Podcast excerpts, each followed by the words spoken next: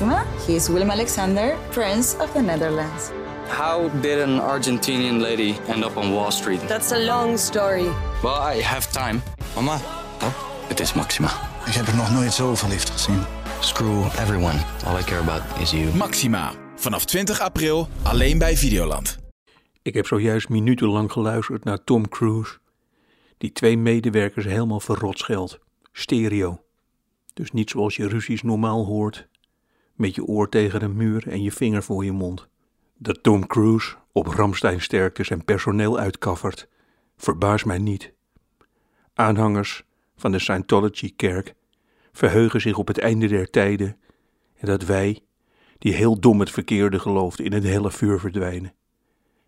Als je gelooft in ruimteschepen die Scientology-adepten naar een planeet vervoeren waar alleen maar mensen in de rond lopen met het lichaam van Tom Cruise, dan ligt zo'n schreeuwpartij eigenlijk voor de hand. Maar gelovigen hebben daar last van.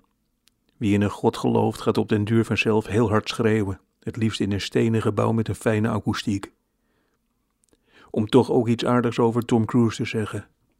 Niemand rent mooier door films. Let daar maar eens op. Tom Cruise weet hoe je moet hollen. Kop omhoog, knietjes precies op de goede hoogte en dan vooral met weergaloze armen.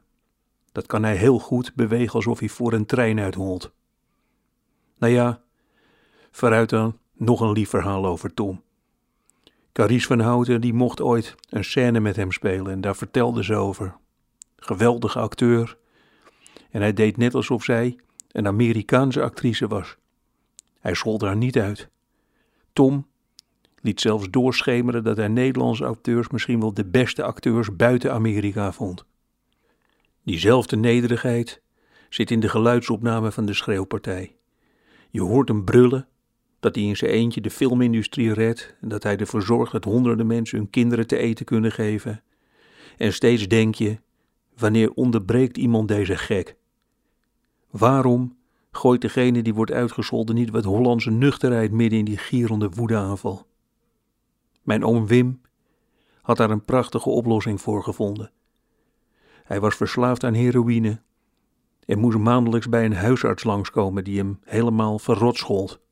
En dat begon te vervelen. Tijdens een van die schreeuwmonologen greep mijn oom in. Sorry dat ik u even onderbreek, zei hij.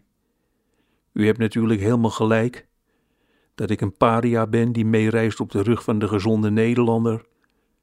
Maar er zit een snotje in uw neus. Ik zie het nu zitten, ik kijk er nu naar. Dat leidt enorm af. De arts wreef hard over zijn neus en hij deed iets met zijn vinger. Hij keek mijn oom aan. En nu? Vroeg hij. Mijn oom keek en hij zei, doe uw hoofd eens een keer naar achteren. Ja, het zit er nog. Nooit meer last gehad van die man.